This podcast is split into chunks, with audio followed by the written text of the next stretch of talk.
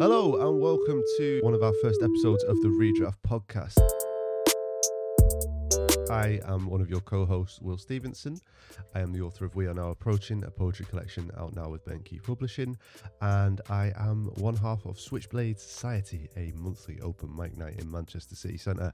And I am joined for one of our inaugural episodes by my co host. Hello, I'm Romina Ramos, author of Sardines, a chapbook out now with Bent Key Publishing as well. That deals with uh, dislocation, belonging, identity, things like that. I'm also one half of Nata Bolton, Bolton's open mic night, monthly open mic night. I run that with Stuart Beveridge, and I'm one half of Print a Poet with my partner Nat, where we create lots of arty things.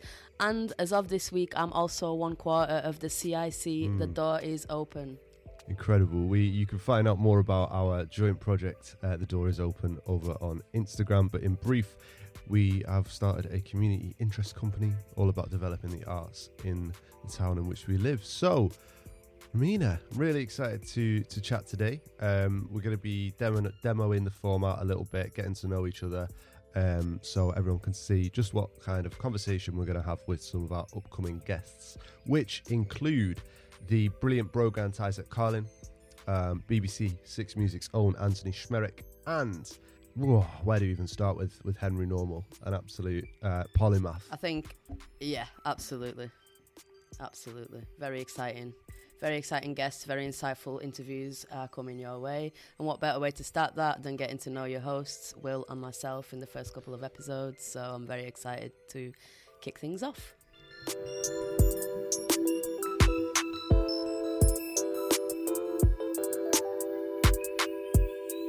Incredible. So we won't- we we uh, we won't sit and chat for too much longer. Apart from to tell you that this morning I am uh, a bit bruised and a bit battered because I broke out of my mosh pit retirement last night for our friend Reese's the Fragile Poets band Fane, uh, which was fantastic. they did a brilliant gig at Rebellion in Manchester in Deansgate. Um, but yeah, if you sort of see me massaging my neck at any point on this Zoom call, whew, head banging uh, overload last night. I think. Yeah, the gig looked really good. Uh, Michaela took some class photographs uh, of the of the event. Yeah, it looked looked amazing. So um, let's let's get into it. Are you excited for the interview?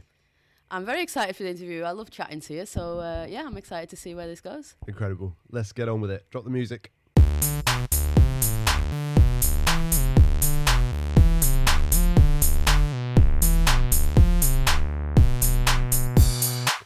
Romina, I am so excited for this conversation.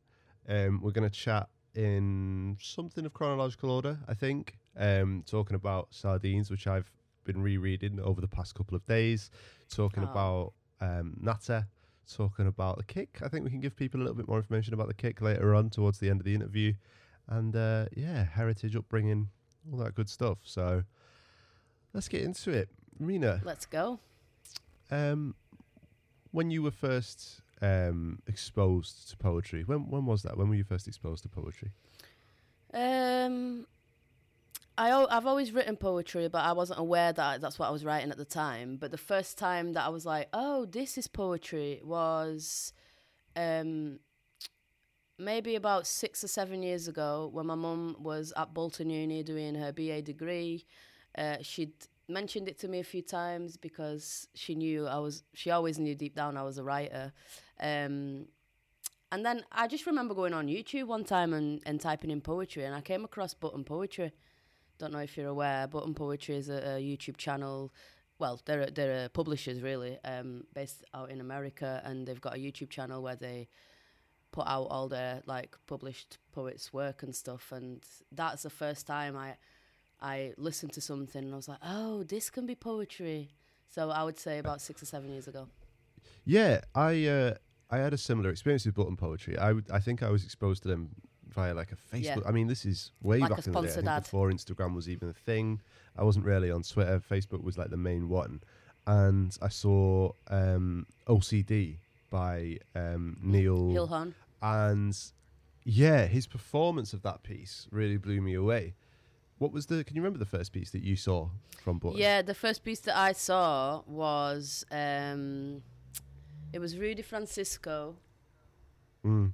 um, and I think it was something really. It wasn't even one of his like deep poems. It was called. I'm Mm. sure it was called "To the Girl That Works at the, at the Starbucks across the street from where I live." Something along those lines. I might I might have missed a little bit, but it was just that sense of oh God, like a, a minute a minute moment in your day can really be a poem. Like you walking past this coffee shop every day, quite fancying the girl that walks behind the counter, not mustering up the courage to say hello to her. Like all these little things can be poetry can be a poem if you if you know how to do, use the craft right Yeah. um and i think that was the moment i was like oh my god this is poetry shit what i've been writing is poetry you know what i mean yeah Do you know what's really funny? So, like I said, I've been rereading Sardines, Yeah. and now you say I don't know if you've noticed this link, but the first line in the first poem in this in this chapbook is in line at Sue's, yeah which is about a very very similar kind of experience, although a less positive one. So your first line is, and the bald guy in the middle makes a wisecrack about my queuing.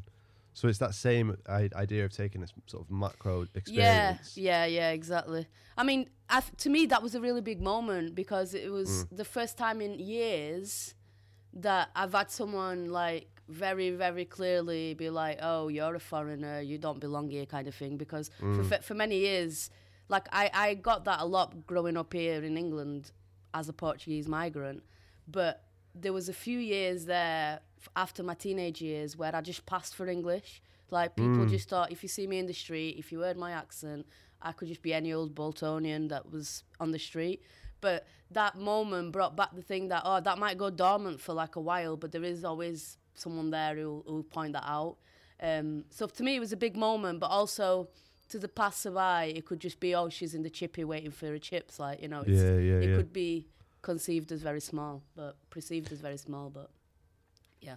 That's really interesting. Do you think? I mean, the poem is written post Brexit because you referred to the referendum in it. Do you think there is a tie between those two things? Oh, absolutely. I noticed a massive spike. Uh, I mean, you can't not notice if you read the news and everything else, but I post Brexit, I know I noticed a massive spike in racial slurs and and and you know xenophobia and racism like spiking up. Um, there was a few instances that w- went viral in, in Manchester trams where people were like told to get off and all sorts of things. Um, so I definitely think the two things relate to each other 100%. Mm. It's really interesting to hear from the perspective of someone who, like you say, is is British passing um, on some occasions, um, and when that feels like it's relevant to your writing, I guess. Like, do you feel like your work is Portuguese in its style? Do you read much in, in, in Portuguese at all? Uh, the only poet I've read like a lot of um, was Fernando Pessoa, who's I did a couple of essays on him at work Mm. at, at uni, um, and that he was a, a Portuguese poet back in 1888. Or, it was po- it was before Walt Whitman. No, it was after Walt Whitman, Mhm. but it was it was early early on, and um, he's just he's a fascinating guy. He wrote in multiple multiple personas. He had all these um, heteronyms, uh, and he wrote in all of them very differently. They all had they all all had their own literary style. They all had different ways of writing, different forms they used. It, it's just insane. The guy had multiple people inside of him, and he, he wrote as them all. Like, and I, it's just it is very interesting. Uh, but he's the only one. I don't think my I don't think my style is directly influenced by Portuguese tradition or anything like that. Um, however, I feel like it's influenced by the place, the people, the language. You know what I mean? Absolutely, yeah. Did you feel when writing Sardines, and we'll circle back around to like earlier stuff later, but did you feel the um, the the the need to self censor any direct references? Because there's lots of sprinkles of Portuguese language in there, which might have been alienating to a reader that wasn't aware of the references. We've talked before about things being universal but also specific, and I think that Sardines does manage to do that. But did that play on your mind Yeah, um, yeah, that was definitely a discussion that I had with my um, creative project supervisor Ben Wilkinson, who we'll have on the show later on. Um, Mm. That was definitely a yeah a conversation that was had, but I feel like I did it just enough, like you say, sprinkled in. Well, hopefully, it wasn't too alienating, and really, like Ben mentioned to me, when I had that worry, Ben was very quick to say, we're in a time now that whoever's going to be reading this poem, these poems or this book is likely going to have a phone sat next to them where they can Google what pastel nata means or when, Yeah. what you know, like. Um, so I tried to make sure that if if I was using the words, it was like just like one per poem, and it wasn't like two. Oh God, I don't. I I feel like even if you don't know what the words in, you can have a very wise guess at what it might Yeah. mean because it's one word in a full sentence, and you can kind of get the Yeah, context. and think, contextualize yeah, it. Absolutely, yeah. I Yeah. mean, often they're referring to either place or to like food. yeah, or music, you gather. or yeah, Or, yeah. yeah, So you gather from the context. Okay, that's what it is, and maybe you can store it away and look it up Yeah. Afterwards. Yeah, brilliant. So we've I remember. Sorry, just on that really quick. go I remember I was inspired to do that because I read the book. I know the guy. When I read the book, I wasn't aware of who he was. I only researched him after it. But I read a book called "This Is How You Lose Her" by Mm. Junot Diaz, and he is a, a South American writer, but he's a little bit sexist, a little bit misogynistic, so we don't really like him. But the, that book is excellent. Um, if you can separate the art from the artist, I think that book is really good, and it's short stories. But he does that really well, where he'll he'll sprinkle like a Spanish word in the middle of the page, and maybe I know what it is because I speak Portuguese. But again, I think he does it so well that you don't need to know what it means. You can carry on reading it, and you you- you'll Mm. contextualize it and get get the point.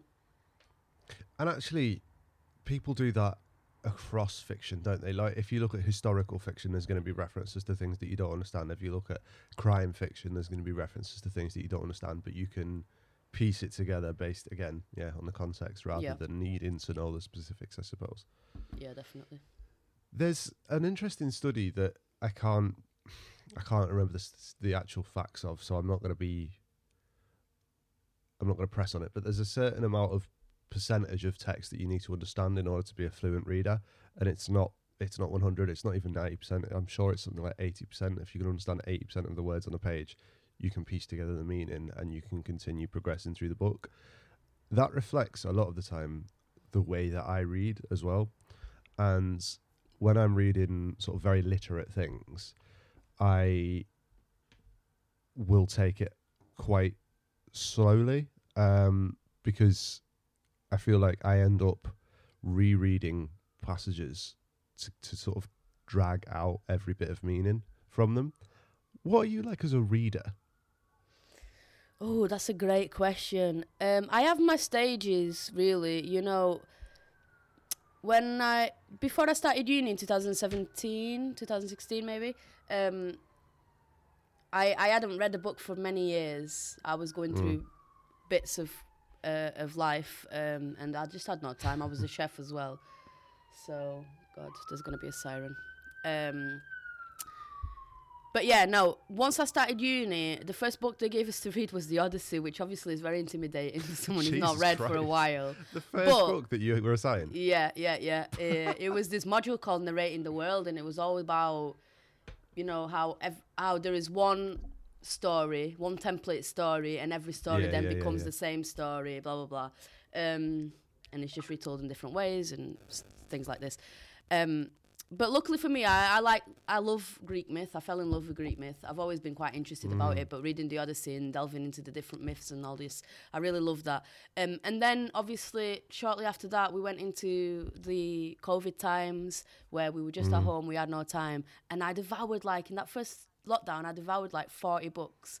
It was just Mm. George Floyd has just been killed, all these things are going on, and I just got all the books on Black Lives Matter I could possibly buy and got them all to my house Mm. and read them all, educated myself, all these things. Um, but now after uni, I went into kind of a slump. So poetry books, collections, I can read. Um, I can read quick, get through them. But I'm I'm I've been in a weird like year long fiction, um, kind of like slump. So, um, yeah, I've picked up a book that I borrowed from uh, Michaela, which I can't remember the name of right now, but it's by Natasha Brown, which I'm reading at the moment, really enjoying it. Yeah. And I'm moving through that at a better pace than I, I, I have been doing recently. But as you say, when you come to like more academic or literary texts, it takes me quite a while to. I've got a really, really bad concentration span, really bad. If like I get bored within the second line, not necessarily bored, but if I'm having trouble understanding or, yeah, you know, it can kind of intimidate me a bit and and and pull me back a little bit. the book that you're referring to is Assembly by That's Natasha it, Brown, yeah. I think. Yeah, and it, it that is it has a very similar um, sort of almost colloquial style as so my favorite writer is um, Kazuo Ishiguro Okay. because e- each of his works is like really it creates a world really effectively but it doesn't it doesn't i think it almost reads quite poetically in that it doesn't waste time. Every word seems vital and not it, it doesn't it doesn't spend time sort of world building for the sake of it. You feel like there's you, you are rooted in the story. And he drops in this looping back round to the portuguese thing he he drops in like his sort of world stuff and you just have to go with it and roll with it, it it's written often in a really colloquial sense but using sort of words that aren't our colloquialisms um uh, like in Klara and the Sun, they just automatically are like, this is 10 things that we're not going to explain what they are. You just have to get on with them.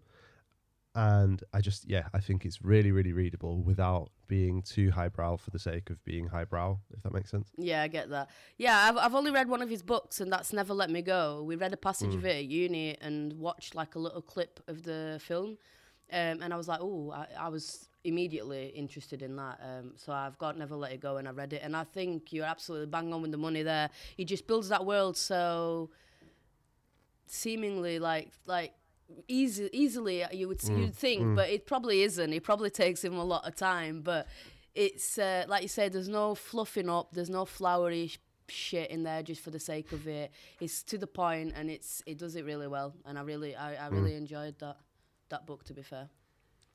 Yeah, good. I think it's um I think you can tell a lot about a person from the way in which they read, not necessarily from the text that they read, but from the way in which they read. And I think I also did that thing of I was really into nonfiction for a long time, and it was pre-pandemic. I wa- I just wasn't reading fiction at all. I was just reading stuff that was making me quite sad.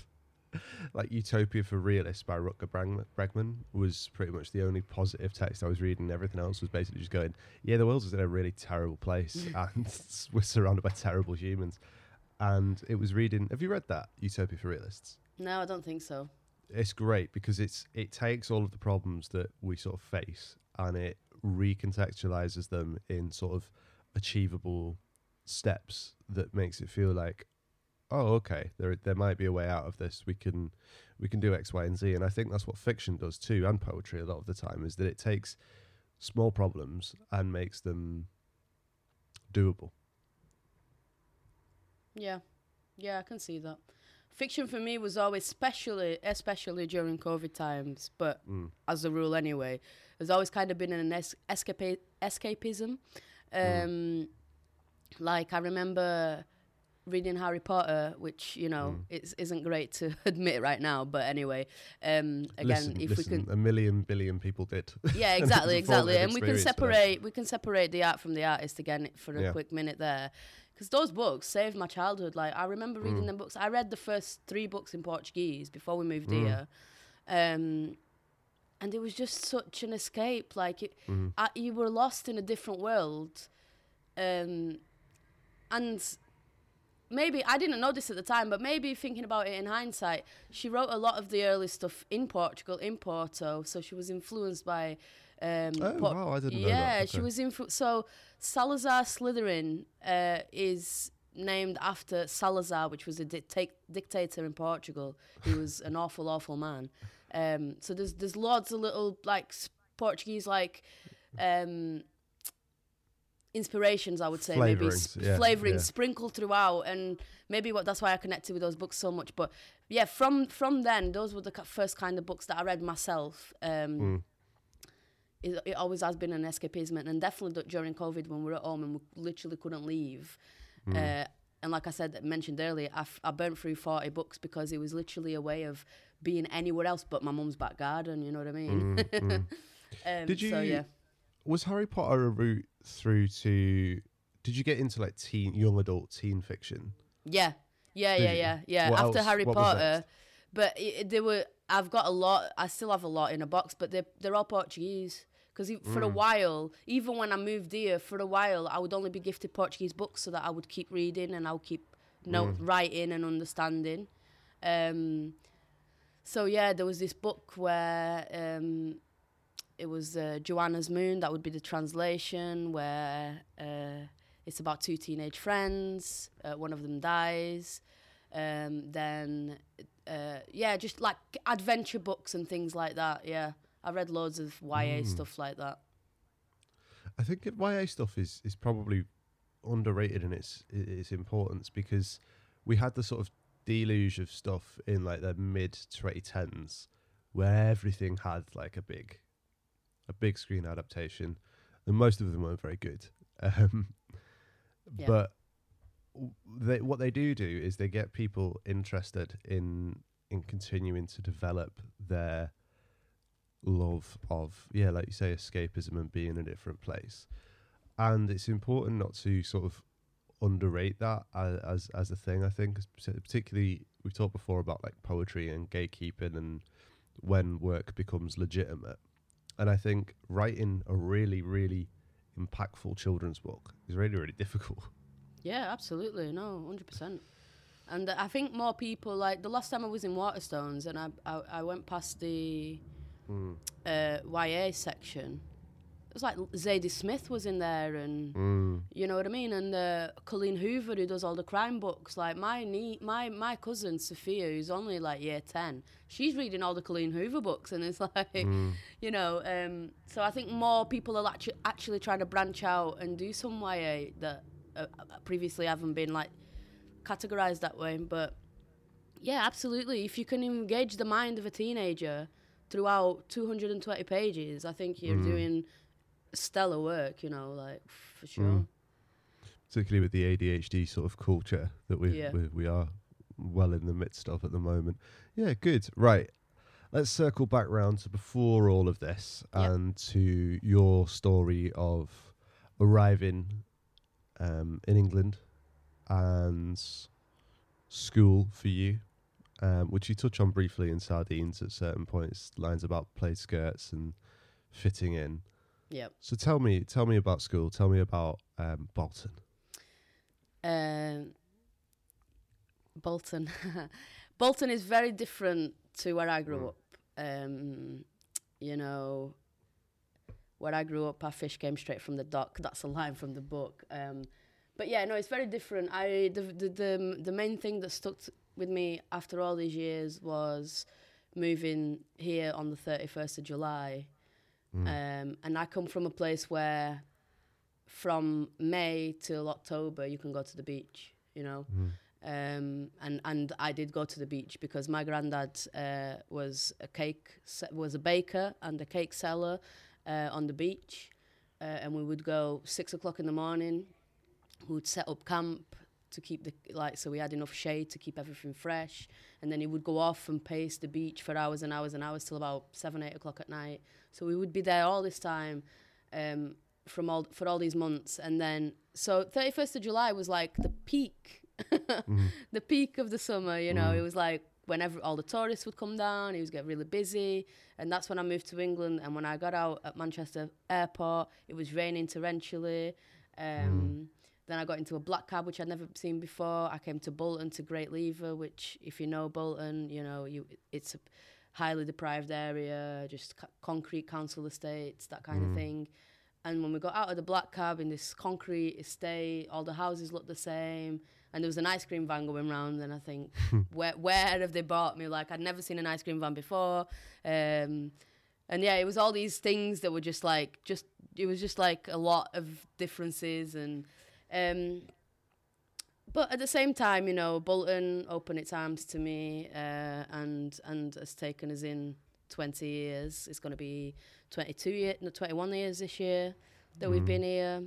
And it's been a ride. It's been good and bad. It's been ups and downs. But I feel like at this point, I'm just adapted to it. You know, it's my home. It's been my home for 21 years. And uh, yeah, it's it's been it's been an experience. You think that Portugal's only there, and it's like a, and it's like Europe. You know, we're all Europeans mm, and mm, mm. and and whatever. But it, the culture shock was incredible. Like, yeah, it was it was it was tough to begin with, but yeah, I'm I'm here and I'm adapted, and I, I call Bolton my home now. And we've started the CIC to give back to the community and improve it, and yeah, Mm. I think often if you go on like a Bolton News Facebook post, in the comments you'll go you, and you'll see about migration or whatever, and you'll see a lot of people actually putting down the place where they live and saying, "Oh, why would you move here? Why would you call like you say to grey and dull and." But it's it's not all it is, to be fair. But that's people who've lived here their whole lives. Do you know the thought process about why why Bolton? Yeah, um, I know, I know my experience, but just to touch on what you just said now, I ev- I Mm. get that question every single time someone new finds out I'm Portuguese. Every Mm. time. I had a couple came in the other day to the cafe, never been before, visiting their daughter at Bolton Uni. They live in Portugal, and um, they didn't know we were Portuguese. So then when I heard them speak Portuguese amongst themselves, I spoke back to them Portuguese, da, da, da, and they were like, "Oh, you know," and then there was like. What? How, how have you ended up here? Like every single person, even Portuguese people, but yeah, Bolton people all the time. It's the first thing you go, "Oh, where are you from? Portugal? Oh my God, why did you come here? How did you end up here?" I think I guess because it's like a holiday destination. Yeah, people think of Portugal, Britain. they think beach, they think Yeah. holiday, you know, yeah.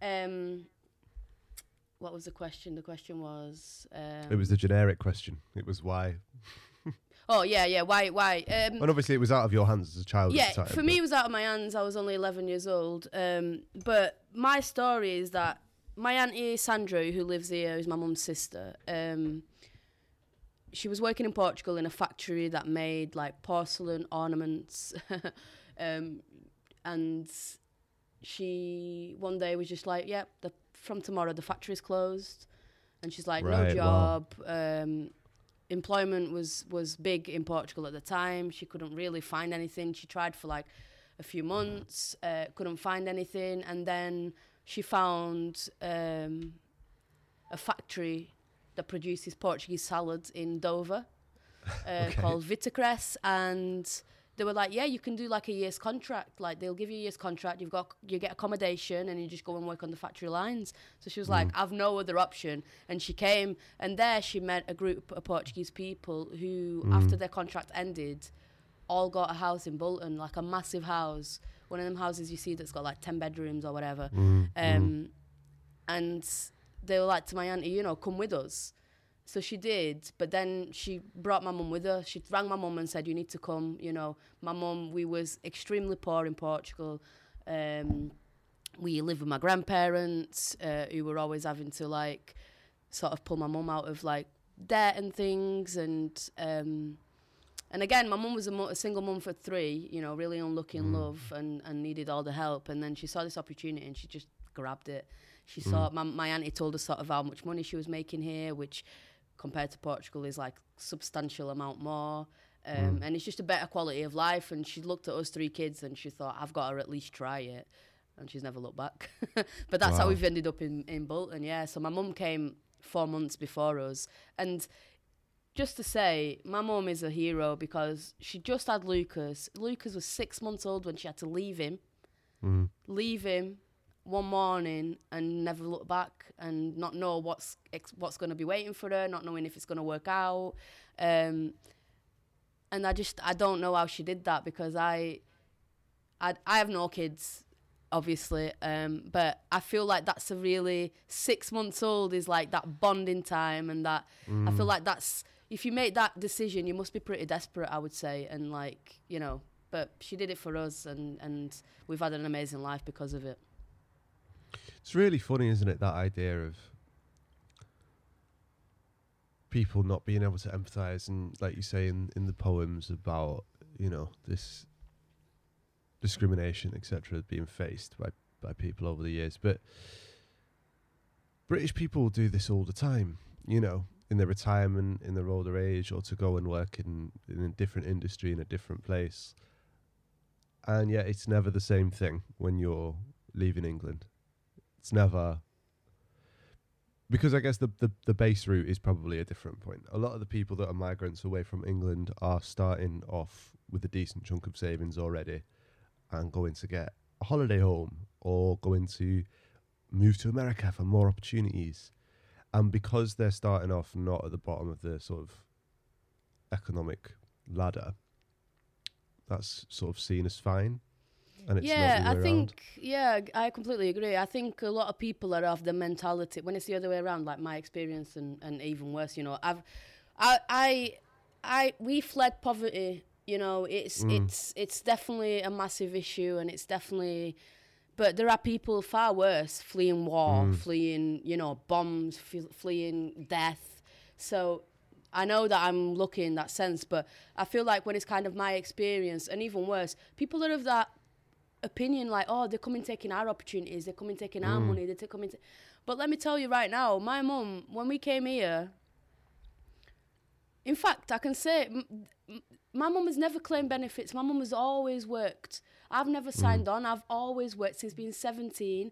We've always contributed to the economy. We've al- we've always paid taxes. We've always like had full proper jobs on the books, that kind of thing. Like the only thing my mum has ever claimed is like child benefit when we was at school, and you mm. just get that per child anyway. But she always mm. worked. You know, it was twenty quid a week. It was we've not took anyone's money, and a lot of people don't. A lot of people come here to escape things like mm. poverty, things like you know domestic situations and things like that.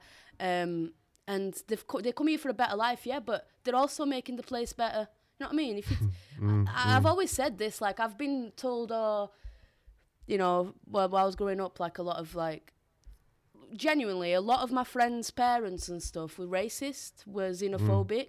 Maybe not meaning, not like, oh, you know, people people of color of this or people of color of that. But I got so many times, which again is one of the lines in the book. Not you though, you're okay. Like I got told that so many times because they would say things like, oh, all these foreigners this, all these foreigners that.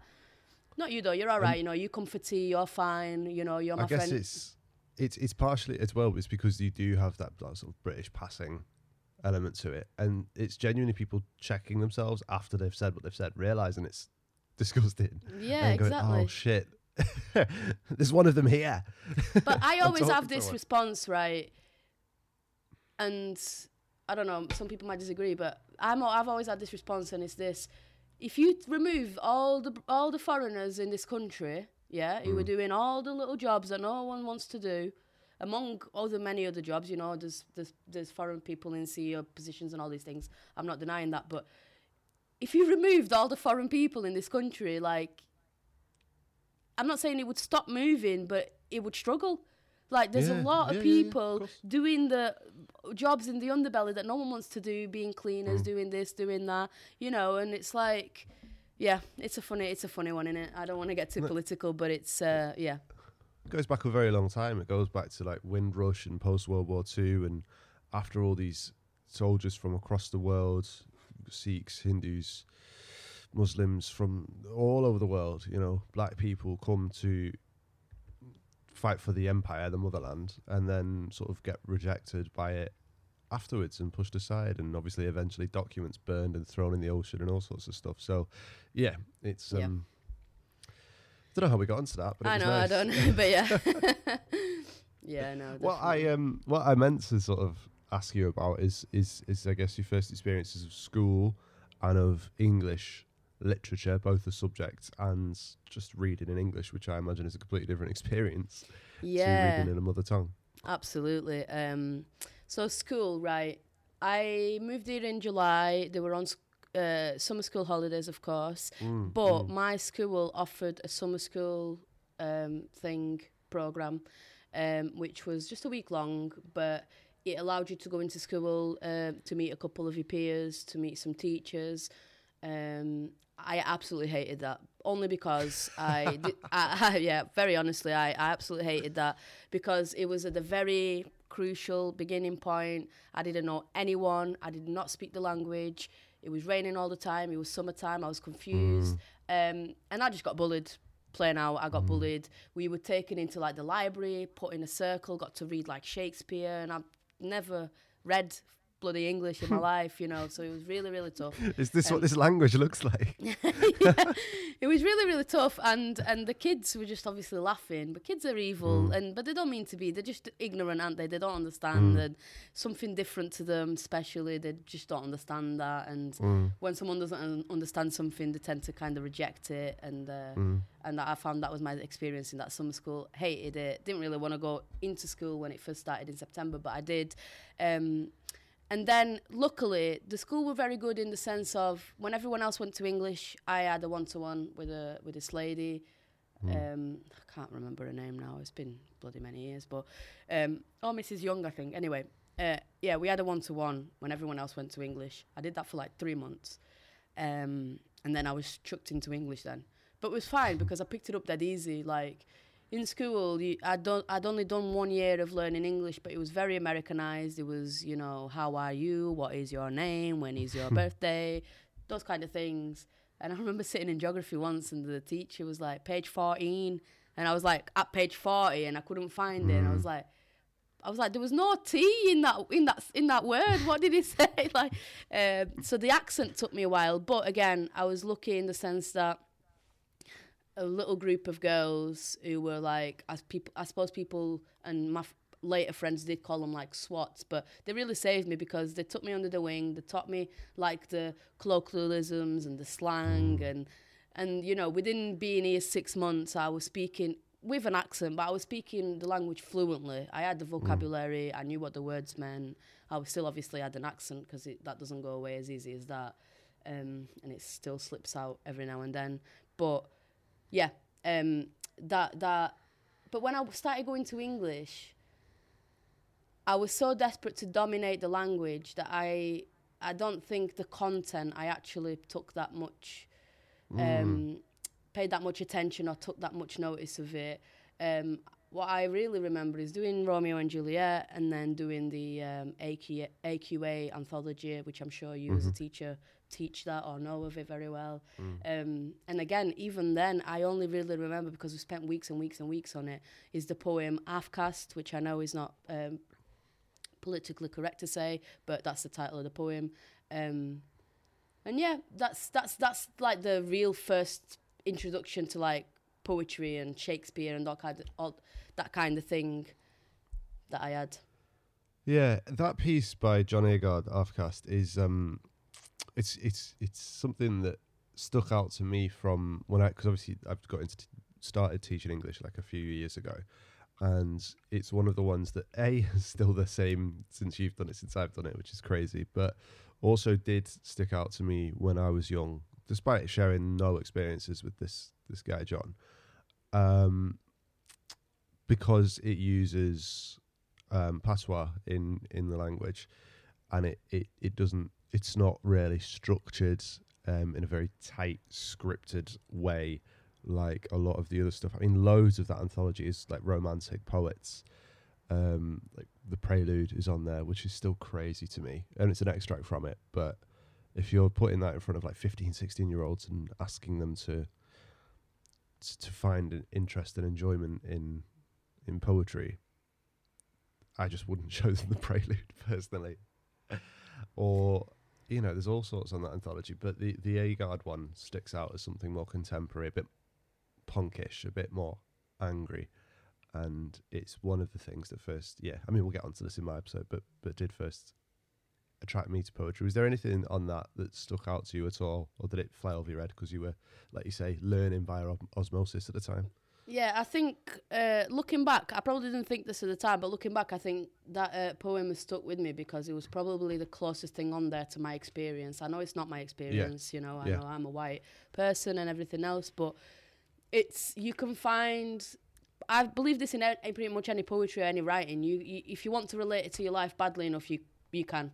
Um, and I Mm, think yeah. that is uh, that is probably clo- d- the only thing on that anthology that is was uh, uh, relatable to me at the time, uh, however minute that might be. But again, you know, the experience of not being from here and, and all that sort of thing. But I, I, at the yeah. time, I, d- I don't think I thought that at the time. But I think Mm. if I, if it's the only poem that right now I can say I know I did that poem and, Mm. and I remember that from the anthology, I think that might be why. There's a reason why that's that's stuck there. Yeah, Yeah. that's interesting. So, moving on from English at high school, what what came next for you? College, sixth form. Yeah, um, I really struggled at high school. It wasn't a good time for me. Um, I went off the rails massively. I got into drugs a lot. I didn't get the best grades. I mean, I Mm. still got a B in English, which was very much celebrated by the head of English at the time. I got a C in IT and business as well, um, and I and they let me take they let me take a GCSE in the Portuguese language. Which I only got an A in, and I was a bit teased about that afterwards. Uh, not an but, A uh, star. not an A A star. but in my in my defense, I was not sober when I took that, so that's that. Yeah, I, I honestly I wasn't a very good.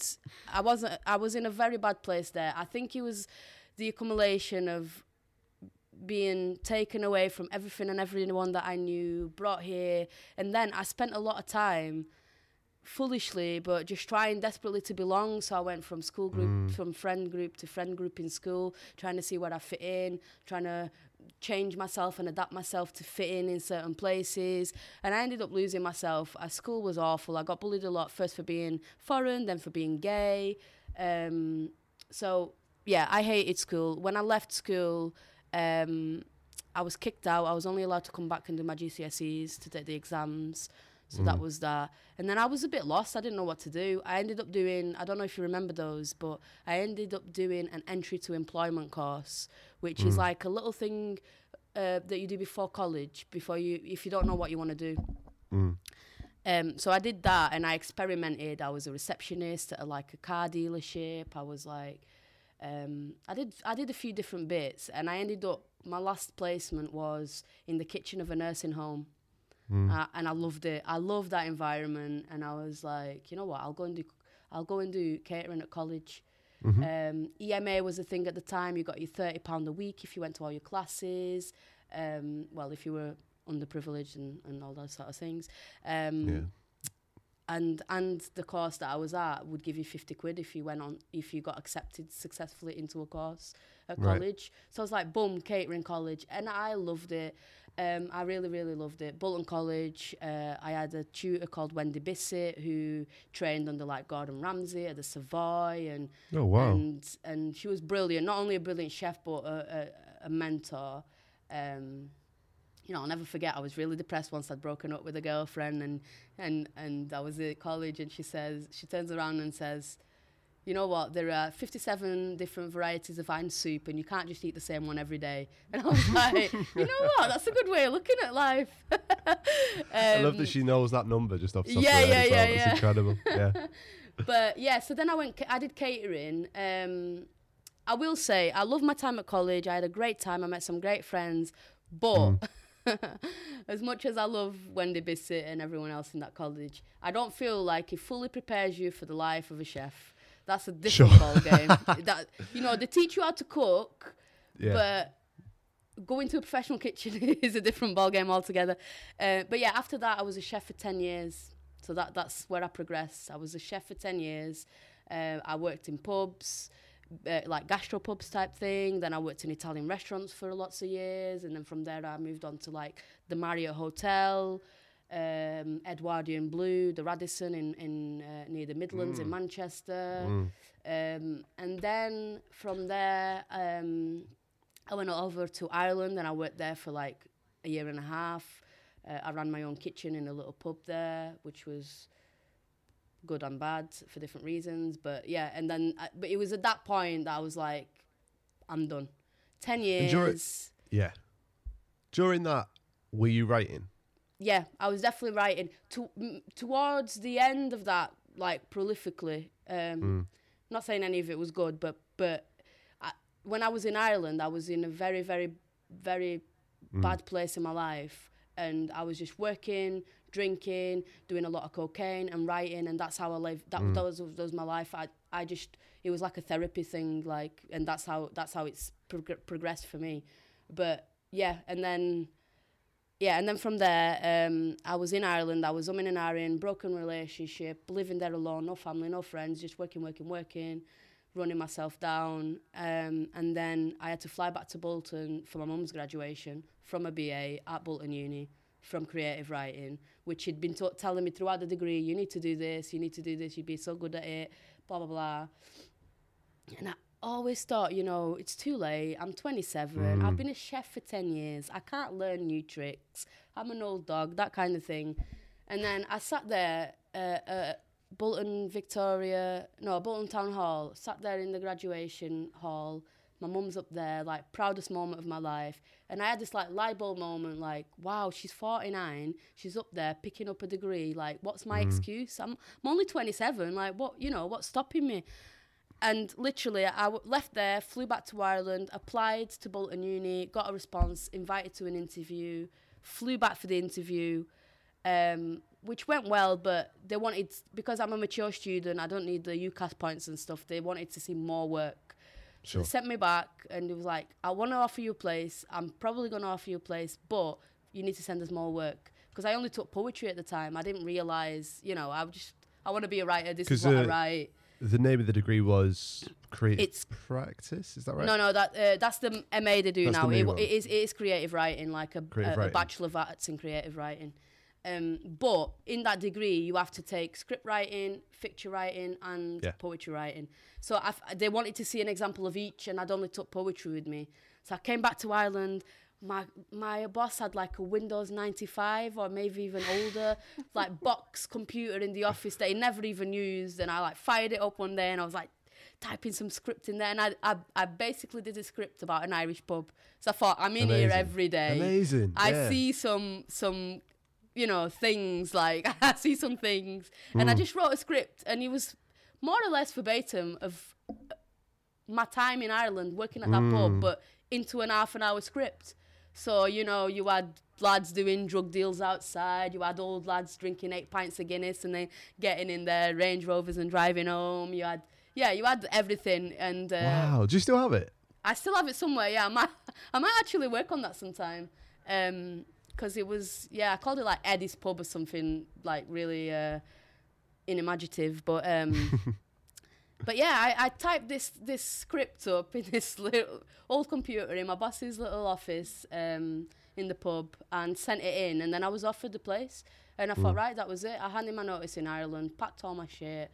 My mum and Phil drove over in their car and helped me bring stuff back. Like I moved back from Ireland in public transport. You know, it was it, it was a lot. I flew back and forth two, three times. My mum and Phil came on the ferry in their car, packed that up, um, left. Uh, yeah. So and then I moved to to Bolton and moved back to Bolton after a year and a half away and went to Bolton Uni and that's how I've ended up in this weird and wonderful journey I'm on at the moment. That was the Yeah. beginning of everything. Yeah, it really was, and that was that's such a crazy thing, isn't it? Because that's such like a divergent path where it really could have you could have just gone, no, I'm too old for that, I'm not doing it, and been carrying on, just moved to a different pub in Ireland, moved to a different part of Ireland, and it never. It never happened. That's yeah, that is absolutely fascinating. Really, really interesting. I really want to have a look at that script now. Really interesting. I- I'll show you for some time for sure. I've got it somewhere in, in a folder somewhere. I'll find it. Do you think being at uni then, meeting Ben, meeting the rest of your lecturers, while you practiced obviously poetry is your sort of main preferred medium, which which of the t- which of the other two was the one that you know is, is maybe something you you you'd like to move into at, at some point? Something. I mean, we're doing non-fiction now. I guess we're doing interviews. You're working as a journalist on this show, so Yeah, um, yeah, that's a good way of looking at it. I never thought of myself as a journalist, but um, but I suppose that's what we're doing right here. Absolutely. Um, I was always more pulled towards the fiction because, but I had better grades in script. My Mm, scripts were okay. stronger than my fiction pieces, I would say. Um, I suppose in fiction you have more room to flower it up and, and put things in there that you don't need to to make it long enough. And in script and poetry, you don't get afforded that luxury, and I feel like that's my downfall. Um, I liked script. I liked fiction more. I think purely because I was super inspired by my lecturer Val um, O'Riordan, who, who I hope we'll be having on soon. Um, But I just I loved uh, teaching methods. I loved like the way you know she taught us to build character and and place and a world and all these things. Um, I just really really enjoyed uh, lectures. I found them really engaging, and I found myself always wanting to write. Um, but again, with script, you know, Ed Edwards, who we had on, who is a great script writer and he's done lots of things with Home Manchester and BBC and things like this. Again, he's, it, he was a bit more erratic, so he's not everyone liked his lectures because you could be like, I remember one nine, o- nine o'clock lecture we had with him, the first half an hour, we were just talking about drugs. Uh, not because to have them, but you know, just different things. I don't know how we ended up with, but like half an hour of the lecture had gone, and we just talked about different kinds of drugs and why people take them and what they do to people and all these sort of things. So it was a bit more erratic, but um, but yeah, I, li- I like script as well, and I think script like poetry. Like I said before, you don't get afforded. You, you everything has to be there for a reason. You need, you know. Ed always said, which I'm sure you probably heard this before, but if you show a gun in scene three, it needs to be gone, off, gone off by scene by scene five. So you need to it needs it's like poetry. You, everything has to earn its place. You need to, everything needs to be worked and, and really belong there. And i think that's the beauty of it. I would really like to write more f- more script um, but I, i'm like stage for me. I don't i'm not um, i'm not a tv writer or i suppose i could be if i wanted to but i, I think stage is what I think it's like the performance of it as well. You know what I mean? I've I've gone to many Yeah. one woman shows that I absolutely adore. I feel like that's um, such an art in itself, and so much talent has to go into that. Like for one person to do a whole hour show on stage, play different people, play different things. Like I just yeah, um, and I, I think I'd definitely like to dabble into that before uh, uh, soon at some point. It is it is a fascinating thing, and I think there's a degree of ownership over that which you lose when you move into other mediums. You need, like with film, I'm fascinated by film, um, but I know that there's a lot of money involved, and there's a lot of passing over the creative ownership of it, and I don't know if I'm ready to do that yet. Which you don't with poetry, and you don't with like staging something yourself. You can you can be there the whole way through the process. Yeah, I agree. Yeah. Yeah. So we could. Sorry, go ahead. No, no, no. That was. I was just. Yeah. Uh, yeah, I agree. I agree. And uh, and I, I suppose fiction is similar as well. And I have been Mm. reworking my fiction project from uni recently, because I think that could be a really a really cool little novella that I write eventually as well. So yeah, there's plenty of things to. Uh, I feel like I've got my fingers in too many pies at the minute, but um, but yeah, there's more pies coming for sure. Yeah, well, this is it. I think it, it's. I think the reason, part of the reason why we started doing this together is that we have a very similar outlook and approach to creativity. Um, but unfortunately, it does mean that we're very, very busy a lot of the time. So if we just run through the projects, A, that we're doing together, so this podcast, Yes. the Doors Open, the Kick, um, and then you co-run Natter with Stuart, and you're part of Prince Poet with your partner now. Yeah. and in and amongst all of that, you actually have to produce stuff to sell at these various events and stuff. Um, so I want to talk about that, whether it feels overwhelming at all, and how you would talk to other people about starting up creative projects. Because a lot of the time, that's the sort of questions people ask me, like, how do you get started on this sort of stuff? And then I want to talk about Natter, and then I want to talk a little bit about Sardines, and then I'm going to let you go. So, Perfect. yeah, first of all, do you feel intimidated by the amount that you've got on? Um, you know, this is a great, great question. Like, I know from the outside, I know we've discussed this privately as well before, and I think from the outside, if someone th- sees, like, I was changing my Instagram bio the other day, and I was like, one half of this and this and a quarter of this, and I was like, yeah, there's a lot there, but I feel like, as I said to you before, and as I said to a lot of people, creatives, it, it's really difficult for us to make a living from our art. Um, you know, whatever that might be, like Natter, for example, I never started Natter to make any money of it.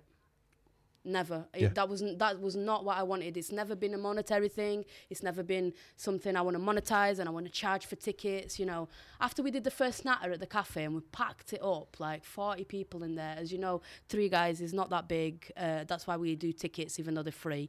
Um, but we packed we packed the cafe out after that first one, which I'm sure you attended. Yeah, because you did the you had the open mic night with the on the door one. Um, so you saw how busy it is. My boss came straight to me after it, after he'd seen that we made like 250 quid in the till over the day's takings already. It was buzzing. It was like you should charge even two pound a ticket. People will pay for it. Yeah. And straight away I was like, no, I. d- I just don't want to do that. It's not. I don't care about two. And he meant he meant for you to keep the yeah, yeah, well. he didn't want Yeah. the yeah, yeah, yeah. Yeah, yeah, yeah, yeah. Tiago, you know, um, has been very supportive of this ven- venture. He's never asked me for any money. He's always offered, uh, and he asked usually has to pay one or two staff to work the night as well, and he does that out of his own pocket, which is unbelievable. Yeah. Um, I'm very lucky in that sense because a lot of venues and people just can't or won't do that, so that's great. Um, but yeah, it's never been about that with Natter for me. All I wanted Natter to be was I wanted to create a community, bring people together. Um, I saw a gap for a night like this in Bolton. Um, Obviously, the Socialist Club does do things with Live from Worktown and stuff, which is brilliant. But yeah, I, I saw a gap. I wanted to fill that gap, but it wasn't. It's never been about money. I never thought, okay, eventually I'll make money with this. Never. Um, print a poet. No, yeah. So so is it too much? I don't want to. I don't want to digress too much. I don't feel like it's too much. I feel like I'm doing all these things because I want to create opportunities for people like mm-hmm. me where we can earn money from it, where we can like sell our art and be paid for it. Like as as performers, as poets, a lot of the time we're traveling, we're paying for that mm-hmm. ourselves, and then we get into a place. We've got five minutes to get people's attention and and tell them what we're about and give them our work, but very, very rarely we're not paid for that, are we? We just do that off our own back, uh, out of our own pocket and things. And I suppose all these things, like trying the podcast, um, the kick. Well, the kick is not for money at all either, but obviously, eventually, we hope to make money to put back into the community. Um, so there's that, but. I don't feel like it's too much. I feel like I'm doing it to create opportunities for me and for those around me, for my peers, for other artists. Um, and and this is what you have to do. We're not going to sell. We're not going to sell. We're not going to make millions from selling our poetry collections. we know that. You know, we're very grateful for our publisher to putting them out there. And but that's not going to make our lives, isn't it? That's not going to pay our rents. It's not going to put, put food on our tables. So what else can you do? Right. Well, my girlfriend's an artist. I'm a poet. Can we combine them? Yeah, we can. We can make t-shirts. We can make prints. Mm. So we do that and we sell those at different events and make a little bit of money from it. It's not. It doesn't pay our rent, but that added up to this, added up to that. It's all about opportunities. It's it's how we've got to live our lives. If if we're going to choose this path of writer, creative, you know, it's it's the way to go. I d- Yeah, sometimes I feel like I'm too busy, but I love it at the same time, and it, I don't feel overwhelmed by it. I feel excited because we get to have chats with people like Anthony Szmierek, with people like Henry Normal. Then we get to do a kick and give back to the community that's welcomed us both as outsiders, and it's all great things. I think it's all exciting things. I'm I'm excited for where life is going to go. And I'd rather be busy than just be like, even with work, you know, I'd rather a day where we do ser- ser- serve 100 people that we're just waiting for yeah. customers to come in. And that's with life. I completely agree with you. I want to be busy all the time. And it's funny because it's not, like you say, a capitalist thing. It's not about being busy to make the, the most money. It's about being busy to make yourself feel like you're doing something and something that other people can get on board with and will have a positive sort of end goal for as many different people as possible. Yeah. Absolutely. completely Like, agree. I don't want to be rich. I just want to be Yeah. able to not worry about my rent uh, and my and, and and my weekly shop and things like that. And you know, we're both working class people. We both have our struggles growing up and coming up in the Yeah. world, being independent and all these things. And I think this is just a part of that. It's like, right, how can we better our lives? You know, it's not about like making the most money. It's I, it's really about making the most art and and and getting that recognized and sharing that with people. That's a lo- that's a beautiful way to move on to the next question. I think. Um, so being busy gives you opportunities. So here she is, Sardines. I've got a copy sat on my desk, and uh, like I said, I've been rereading it. Um, do you want to talk about the sort of journey in which that came to, to be a thing that I can have right here next to me? Yeah, absolutely. Um, Sardines started off really as my creative project at uni. My final year, you have to drop, but uh, you have to drop two of your creative modules. Pick one, which of course was poetry for me, and you have to produce a short collection of fifteen poems, which. Short right now, yeah, but when you when you're a student and you get told to produce 15 poems, it seems like a whole book. Um, but yeah, so I had to work on that, and that was like my dissertation, if you will, my creative project. And a lot of the poems in there were born that way. Um, and then when I finished uni, I was just kind of a standstill. I had this portfolio, I had these 15 poems.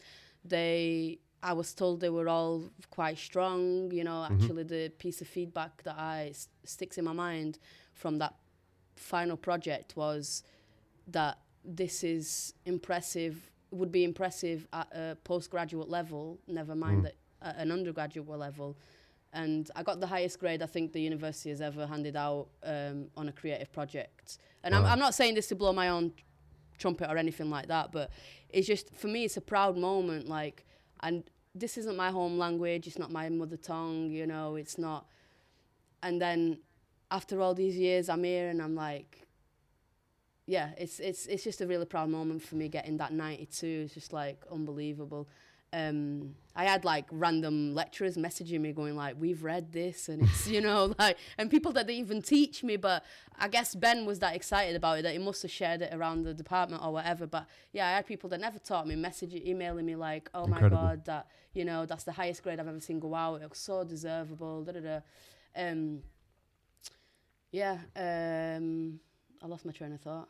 So where do we go with it? So Oh, you've got the 15 So- poems. So we got the 15 poems. I finished uni, graduated, and I'm like, oh, what now? Mm. because when you're at uni, it's great because you've been given opportunities and pushed in different little ways. You know, Yeah, yeah, I'm yeah. immensely grateful for Ben who sent me the Merky, uh, the Merky application. You know, Mm-hmm. he said you absolutely should go for that, and without him, I never would have applied for that. Like I just Mm. just wouldn't have. Um, so yeah, all these opportunities, and then you finish and you're like, oh shit, what now? Uh, so the first thing I did is okay, okay, open mics. Let's go out into open mics and put myself out there. Through that, I met our publisher Rebecca Kenny of Bent Key Publishing, um, and mm, we just met briefly at different nights. Didn't really talk that much, and you know, I I was new to the scene, so was she. We didn't know everybody. Um, and then I remember I went to one gig in Lee at Micah the Mill with uh, Carl and uh, who was actually the Huddersfield Slam champion, amazing, uh, and Tom Stocks. Um, and again, met Rebecca Kenny there again for the like third or fourth time. Saw that she'd randomly started this publish publishing company. Um, and after for my performance, she was like, "Can you please send us something for our chapbook submissions?" So she invited me to submit. I'd, I'd seen the thing. I was like, umming and ahhing, is it good enough for publication? Blah, blah, blah. Um, anyway, I ended up working on it, uh, writing a few more poems. So 15 poems isn't a lot, really, in the grand scheme of things. Sent an application to her, a submission, sorry. And yeah, she accepted it. It was actually on the very first natter that f- that night. She messaged me. She was like, "Absolutely love it. I've read it three times. I want to publish it. Can you develop it into a collection?" And I was like, "Oh my god, a first full collection! Yeah."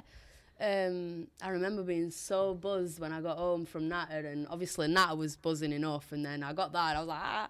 Yeah, what a Um, day. what a what a day you know what is my life um and so i set about doing that i set about trying to do a full collection with what i had um but in the end it didn't work out i wasn't happy with it it was about a week before publication i'd already had the chat with sam about doing my uh, cover art and everything um and I just wasn't happy. I was, I was stressed. I was really stressed. I wasn't excited about putting the book out. I wasn't happy with the state of it. Not because I didn't believe in the work, uh, but as I said to to you, probably you and a few people before, it just felt like two different books Mm-hmm. being pushed together for the sake of publication. Um, and I just wasn't happy with that. And I, I reached out very honestly and said to Rebecca, I want to just do a chapbook if that's still on the table. You know, I'm not happy with releasing this as one project. I feel like it's two projects. I need, and bearing in mind, 15 of those poems have been written for the last three to four years. Mm.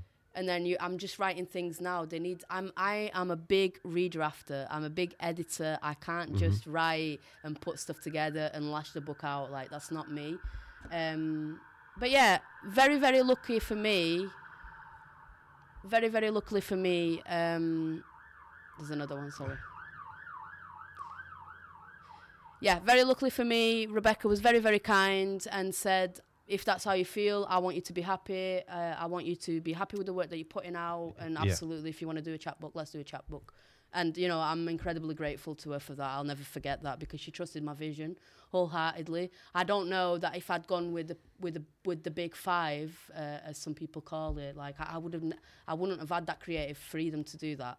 You know No. what I mean? I just wouldn't have. Um, and I, I'm very aware of that. So again, Bent Key, incredibly uh, grateful and thankful for them for that reason. And yeah, so then, so then I shortened it down. I got rid of everything that I think has been rushed or needs work or So, just to stop you and ask you, the, fir- Yeah. the the first half, the bit that remains the chapbook, is very clearly sort of rooted in this central metaphor of the idea of the pack of sardines, of family, of um, moving and dislocation and contrasts. Um, what was, I suppose, it's a bit of a teaser for whatever comes next. What what was the second half? What was the cut stuff about? The cut stuff is dealing with things like gender identity a lot more. Mm. Um, As I've discussed with you before, you know, I'm, I identify as gender neutral, gender fluid, gender non-conforming, if you will. Uh, there's, th- I'm still learning. You know, that's Mm. another reason why I didn't want to put that work out there yet because I'm still interrogating myself. I'm still interrogating the world around me. I'm still learning um, what what all this means. Um, all I know is that I don't feel one gender or the other, or sometimes I'll have a day where I do feel v- one very much so, or the other very much so, and it's you know that's all I know at the moment. That's what that's all I'm absolutely sure of is that is that is of that mm. that very mm. thing that I just said there. So I'm still learning. I'm not. I don't feel like I'm equipped enough to put out a full book about what that means for me, who I am in that sense. You know, that's a work in progress. If I do put that out someday, then it'll be it'll be a while away yet because I'm still learning. I'm still questioning myself, mm. questioning the world around me, and learning from different communities, different people. You know, I still don't know. Like I said to you before, I go through stages where I'd like top surgery. I go through stages where I'm not sure whether that's mm. the thing for me. You know, uh, yeah, I'm still I'm still confused and I'm still learning, and that's what those poems are starting to question, starting to deal with, and the dish didn't feel like they belonged in sardines. Like you said before, it's got a it's got a very clear lace through it.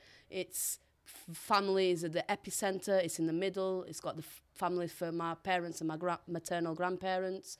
Um, they're translated into Portuguese. Then you've got the first part, which is like the migration journey, and then at the end, there's the snippets of that gender identity thing at the end. I've got a poem called "Gray Area" in there, which is like I'm not quite this, I'm not quite that, I'm not quite the other. It's like it's me beginning to realize. Um, you know, uh, but that's not not just about gender as well. It's like it starts off not quite Portuguese because I don't like sardines. You know, not Yeah. quite British, not quite this. So that there's little snippets of there. There's also one called um, I think it's the first poem in the end section called "Becoming." So Yeah. that, that that that deals a little bit at the end. I think I became uh, I became a fluid thing. So again, there's little snippets of that, but but I just wanted that to be the end point as where I'm up to in my life. So I've started migrating. I've got my family at the top, and then go back down, and it's like where I'm where I'm at now. But yeah, I didn't want. It felt like two books for that reason. Just to, and to I, make a statement and a permanent statement without, yeah, necessarily having the language to, to Yeah. do so. Yeah. yeah, Interesting that you used the word um, fluidity there, and obviously there is that link to that sort of sea and that again coming back to that idea of the metaphor that runs throughout. Do you think that sardines is something that is gonna continue on to be something that is like an iconic iconoclastic thing that you'll return to throughout your writing, or do you think that that era, that period, is is sort of boxed off with this? Um, I think it probably stops here, uh, only because uh, the connection with sardines, although you can connect it, like you just said, to you know water, ocean, all these things, fluidity. That that wasn't the connection for me in the in this Mm. particular book. That came from my grandparents, growing Mm. up with my grandparents, sardines being big in our diet, going down to the dock really early with my granddad to pick up massive buckets of sardines, then coming back and being in the kitchen when my, my grandma is gutting them and grilling them for lunch and that's where that's where the connection came from and then that that to me resonated with family so the the tin the family sardines it's it's the connection for me is there with with family and I'm not saying I'll stop writing about family but Mm. I think that's where it ends there and it'll just probably be its own thing and stay there I don't think I'll I'll, I'll write much more about them Amazing. Good. Right. So I think we're heading, we've hit the hour mark. I think we're heading up to our conclusion. So, um, for those that aren't aware, it's in the title of the podcast.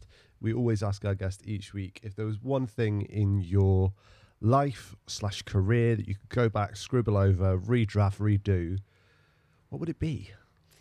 It's such a big question, isn't it? Uh, I love I love listening to different people's answer to this.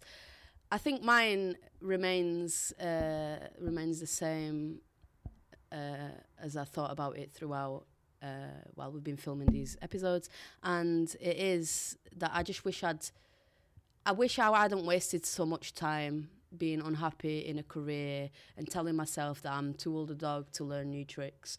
Um, so I wish that I would have maybe started my writing journey a bit earlier than I had. That's that's because yeah, I think that's my greatest regret is wasting so much time. I mean, I knew at least five years into that ten decade long career that I wasn't happy and I wanted, I didn't want to do that for the rest of my life. And you just waste five years, Yeah. you're never going to get them back. What could I have achieved in five years? But then there is the flip side is like, would my journey be the same? Would I have ended up in Ireland? Would I have, would I have gone to uni? You know, it's you just don't know. But yeah, that I think that's got to be mine. I think that's my biggest regret. That's um yeah, and, and taking ownership over that. And I think in, in many ways perhaps you're making up for it now with all the projects. yeah, yeah, yeah, yeah.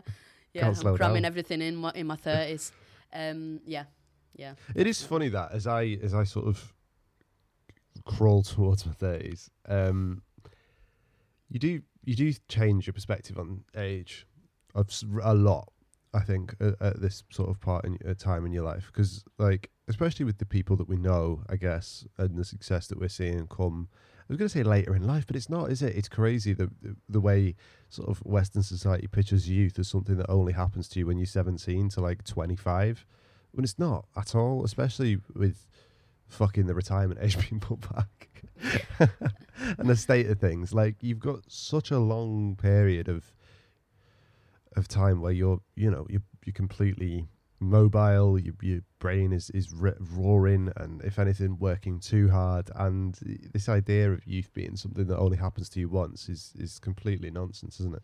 Yeah, absolutely. I mean, I say this all the time to anyone who'll listen, but like, it seems like when it comes to like literary prizes and opportunities, things like that, it seems like your life stops at 30. Like, I've come across mm. so many things that were like, oh, up until you're 30, you can apply up until you're 30. And it's like, why? What happens when you're 30? You know, we're still, Yeah. this is probably when we're at our best. Like, we're in the mm, prime mm. of life. Like you say, your brain's working great, you're mobile, you've got maturity you've got you know everything's on your side but age apparently it's like yeah. Yeah it's a funny one. I've noticed that a lot now that i've i'm going on to my 32nd year ne- next week um or in two weeks time. Um but yeah i uh yeah i've been noticing that a lot recently. Like the Merky books for instance i, I could only apply that last year because it's up until you're 30 Mm. so like that was the only It's time i could apply you know? Um and there's there's plenty like that out, out there yeah Which I suppose brings us on to um, wrapping up and to doing our little plugs for what our our Patreon. So um, if you've enjoyed the the chat, um, there's plenty more where this came from. Brogan ties up Carlin's episode is out now, as is my episode.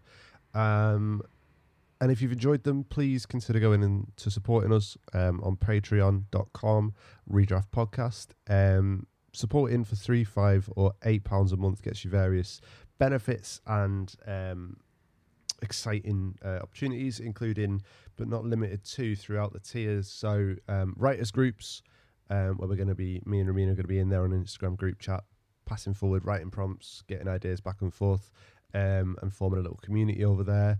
Um, at the five pounds tier, we've got lots of different benefits, including but not limited to pre-sale to live events, which we'll be organising lots of in the summertime. Also, you get to interact with our guests, so you can send us ask questions for us to ask them.